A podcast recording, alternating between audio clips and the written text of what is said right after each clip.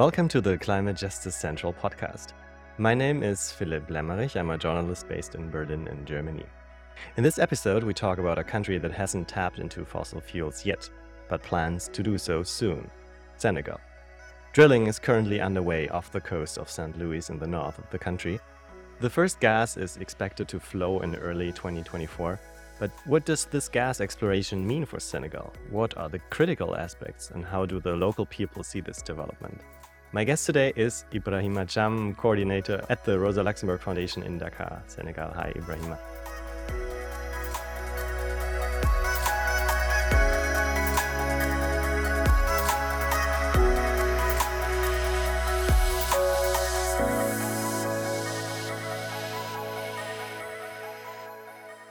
Yeah, thank you very much. Ibrahim Thiam, working since 2010 at the Rosa Foundation.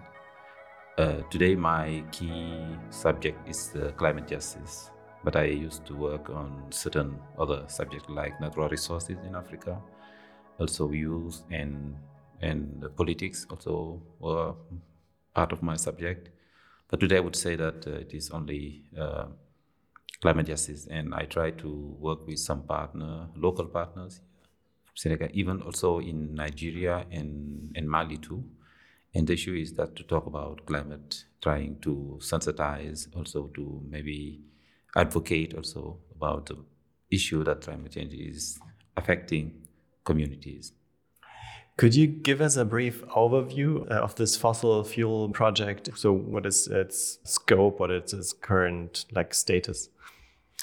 Okay, first of all, maybe giving the from the perspective of the of the community, I think it's very important because for the last five years, this subject of, of gas is very current in our daily news, you know, and uh, but during all this time, one gap that we have seen was that the community had a lack of information about what is really exploitation of gas. You know, it's true that the government sees it as an opportunity, economic opportunity, because the social demand is too too too uh, too heavy and maybe it could uh, help the country to stand, you know, and to remind you that Senegal is a poor country, and uh, that means all these discovery could bring hope. You know, that is one side, but the other side is that uh, Senegal has 700 kilometers of coastline, and uh, one of the major activities are fishery. And fishery is with the community. We have almost 20,000 canoes going every time, you know. And each canoe you have to think that it is just like a small enterprise, starting from 5%, it's the smallest one, to 15 until 60. And you can't imagine behind all the solidarity, all the work behind with community, families, you know, and it is very, it is it's, it's very heavy economically. So that when we have, when we discover gas or oil and want to exploit it, the first question for the community is to see, is there any way to, to combine both having gas, and we know that through the history that has been eco- uh, ecological issue, maybe disaster that we, and if we look not far from here, like Nigeria as a country has known this through the 1950s, but today what has it has it given to Nigeria, or the community in the area where the gas has been mined? You know, that's why some some some people here have a lot of a lot of thought, thinking that they need information so that maybe the threat that is in themselves could be clarified. I had a conversation with like the communication officer of uh, Petrosen, like the state-owned um, energy company here in Senegal this morning, and he said, "Well, it's true that Nigeria has completely, I mean, they destructed their environment and also their local communities, but we want to do it differently here in Senegal, and we are actually doing it differently." Do you see it the same way? Is it like the the way that it's done at the moment? Uh, is it a good path that Senegal is taking? Since the beginning of this whole issue, it's true. We have to admit that uh, the state has started to communicate on that, to try to maybe at the university, maybe some some department has been created, you know, on petroleum and so. And maybe they, they have also talked about uh, the disaster we had in other countries. But the fact is that uh, I think one of the first steps would be to bring maybe help to this community, you know, thinking that today what is the alternative to these 20,000 canoes? You know, what are they doing? They found them in a situation, uh, maybe a disaster situation, because we know the fishery had a lot of trouble here. We understand the threat from this community. The people need to be to have more information, to have more hope that it will be different, you know, and to be clarified about the contracts maybe and what will be the alternative. We hope that it will be different, but we open our eyes and we are critical about uh, how things are going. Yeah, maybe one has also to mention that when you say the state is on its way, it's only on its way because there was so much pressure from civil society groups, right?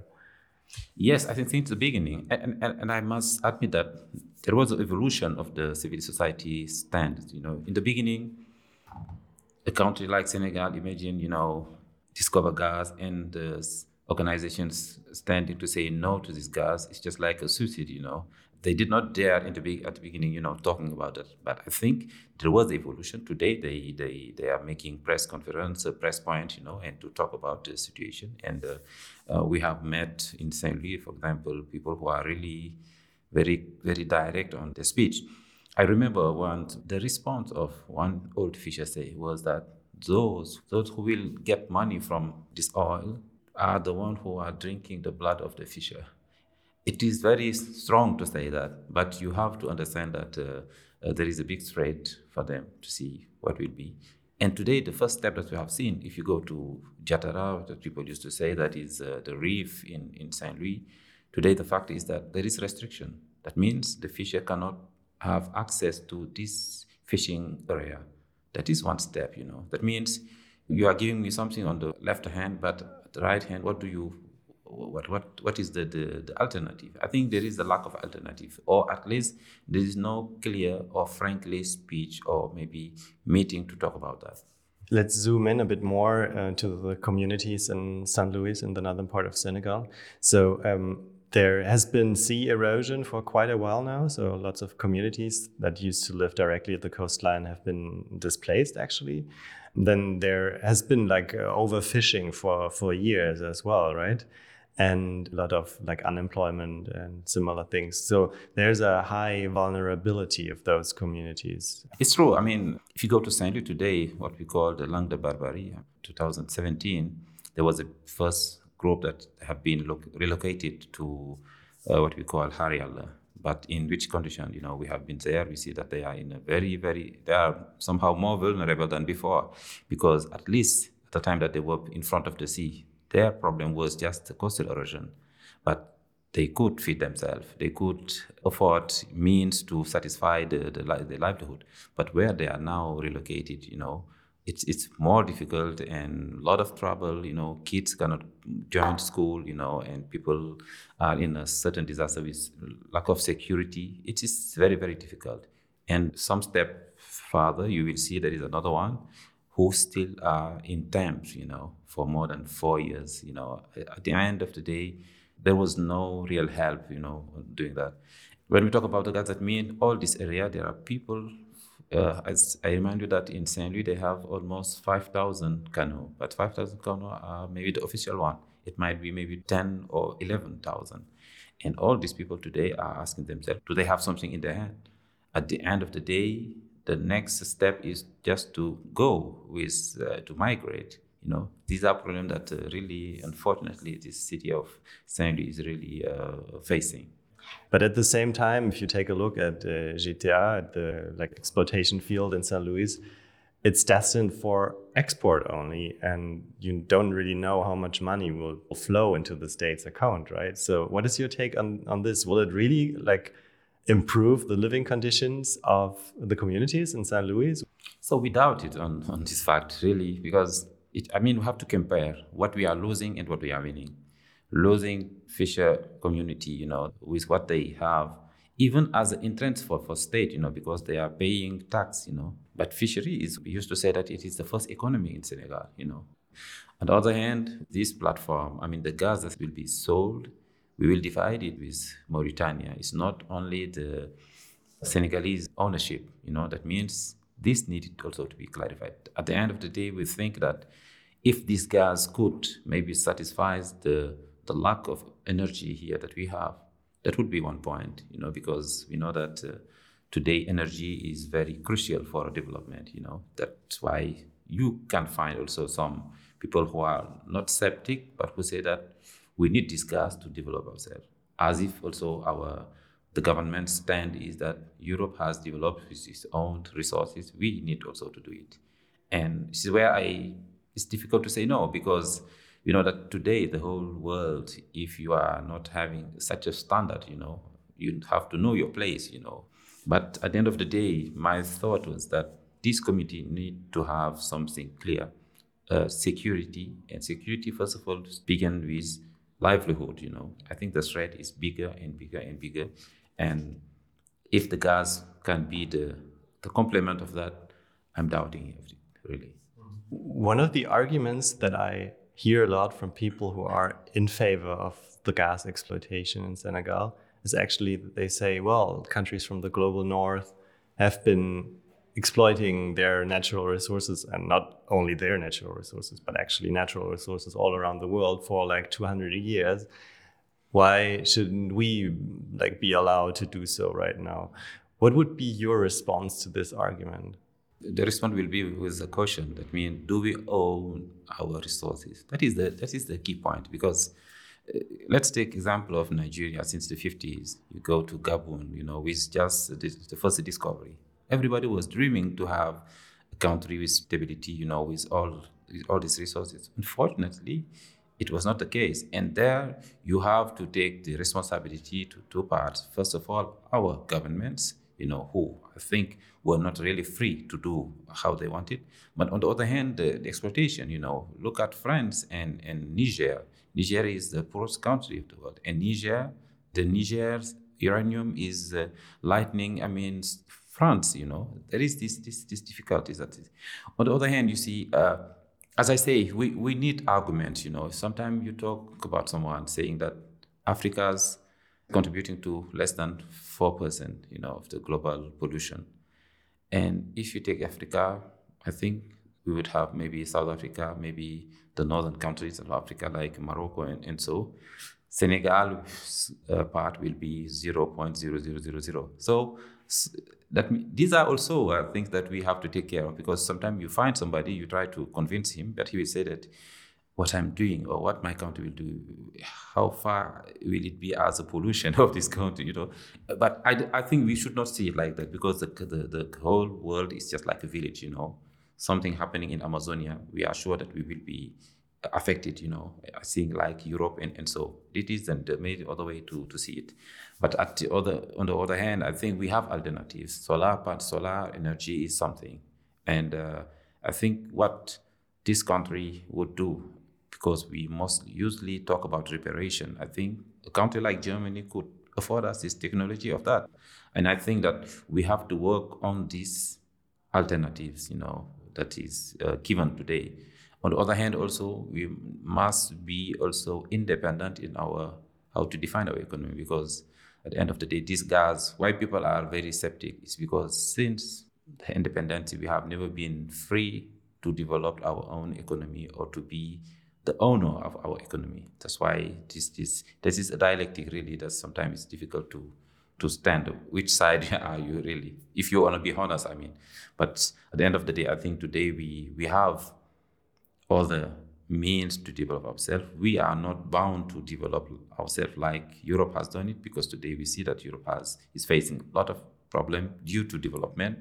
So that means we are not making this mistake. We are at a stand that we we have the chance to decide which way we are taking, you know, to avoid some mistake. But all this economic uh, model that has been brought to us or sold to us, I'm doubting that is, is really good for, for humanity. So when we talk a bit more about like renewables, what would you say would be necessary to really like um, accelerate um, the spread of renewables in Senegal? I mean, do you need foreign investments? Do you need international partners? Is it more like the the know-how, the knowledge that is missing so far? So what what what needs to be done to to accelerate renewables as a factual, like real alternative to fossil fuel exploitation. I must admit that the state the state has done a lot of work on that, you know, with the cooperation with Germany. Today we have, uh, I think the solar panel is very developed here. You know, if you need to go to the real area to see it is working. And I think this is opportunity. These are opportunities that we have to take, saying that we, the sea, we can have resources from the sea, we can have resources from the air, we have we can have resources for the for the and that is possible. I am taking one example. I I visited one one enterprises, you know, what they're doing, they they are growing vegetables here that they export to Europe. That has been done here, and after they sorted it until having the standard for Europe, and that will be sent to Aldi or, or all of that. But what was important for us as we were there, that means 80% of the energy that they're using is, is, is solar. So that means, on the other way, to be critical, people are coming in our country, are using our solar, so our, our sun, you know, and developing uh, the economy and go back. That means we can do it. If we think that we must have gas or oil, or I don't know, maybe uh, this nuclear, I think there are other opportunities and there are facts that are here. That means this this case need to be developed, you know. And I think we we need the will to have it. Also the support of I would take Senegal that I, I pointed out just Germany. Germany has developed this uh, solar and this is world champion of that. I think they can really afford the what we need to be at least moving from 40% maybe to 70 or to 80%. But maybe it is uh, unrealistic what I'm saying or idealistic. But these are facts no, that can be done, really.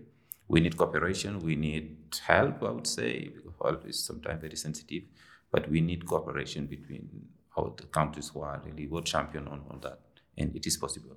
There's actually a study from a German think tank saying that uh, Senegal can turn to 100% renewables within the next decade or so. Well, the potential is here. And I mean, you can see it. There's so much sun, there's so much wind, there's the coastline everywhere. So basically, what they are saying is that there is no need to invest more in fossil fuels, even though this is like the path that uh, politics is taking right now. I read this document, you know, and I was use it uh, for one of my presentation because it's uh, it's, it's, very important. I think it's very important to know that, and but the will must follow, you know, from our country. One point is that we are our countries are going in the debt system, you know, that make us more dependent, I think. I think we have to, to rethink how we would like to develop our country and to, to invest for the youth here. You must see that youth are going out, you know, just rushing out of this country, you know, and these are potential that could be, that could do something. As I saw this example of this, this, this enterprises, you know, growing vegetables, sending it to Europe, that means we can do it.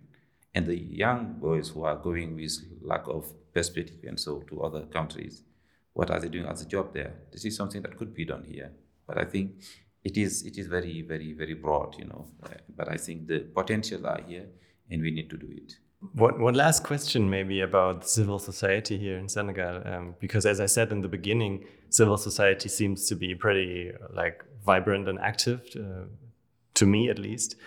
But at the same time there are some concerns if you're really like able to speak freely out there in the public if there are i don't know like disinformation campaigns from the government side if there are like threats somehow. What is your take on this? What is your experience when you uh, like cooperate with other civil society actors how like free and democratic is it actually here in mm-hmm. senegal at the moment we have witnessed different phases you know i think before 2000, I mean, the political change we had by 2012, I think the civil society has played a big role. But what we have seen is after that, the major personalities from the they joined the government. I think it is sometimes it's important to say also being on the civil society means being on the sun, you know, whereas the, the, the shadow is on the other side, you know. They have to they, they have to fight you know. Sometimes they don't have even means to satisfy the, the, the families and so it is a hard choice being in the civil society side. And that made that we had really brilliant people here who after the uh, who joined the government that made the civil society wicked but since we have also this issue of this gas i think uh, okay we have we have had some situation maybe the recent situation but i think there was no problem here to express yourself freely on you, you have to, to hear some radio stations, you know, where the, the title of this um, emission is what is not going on this country. And you see people talk freely you know and and maybe because they are they are independent or maybe they can see they cannot see them. But they talk you know here i don't think it is the big problem but maybe there are sensitivities you know and i think this gas issue in the at the beginning was very sensible that people were saying oh if i say that even in st louis i used to hear that the governor used once say that who has to talk about it need my permission and so but this situation changed, you know. We've been there, we talked about this gas and all its varieties and so. Some were okay, other not. Some who maybe still are going on this clientelism, maybe these are these guys who will have maybe two two voices saying yes behind and in the front saying no. This display we, we can see it. And I think it's not because of lack of freedom, but it is just are people who just look at their interests, you know, maybe it is something. But what I must say, I remember three years ago here, even the most radical one were very sensitive to the subject and took time so that it has developed. Today, they can express themselves very freely on TV or even on radio. I mean, it has it has developed somehow on a positive way, I would say. This is maybe something that leaves us with a bit of hope. thank you so much, Ibrahima. I'm very pleased.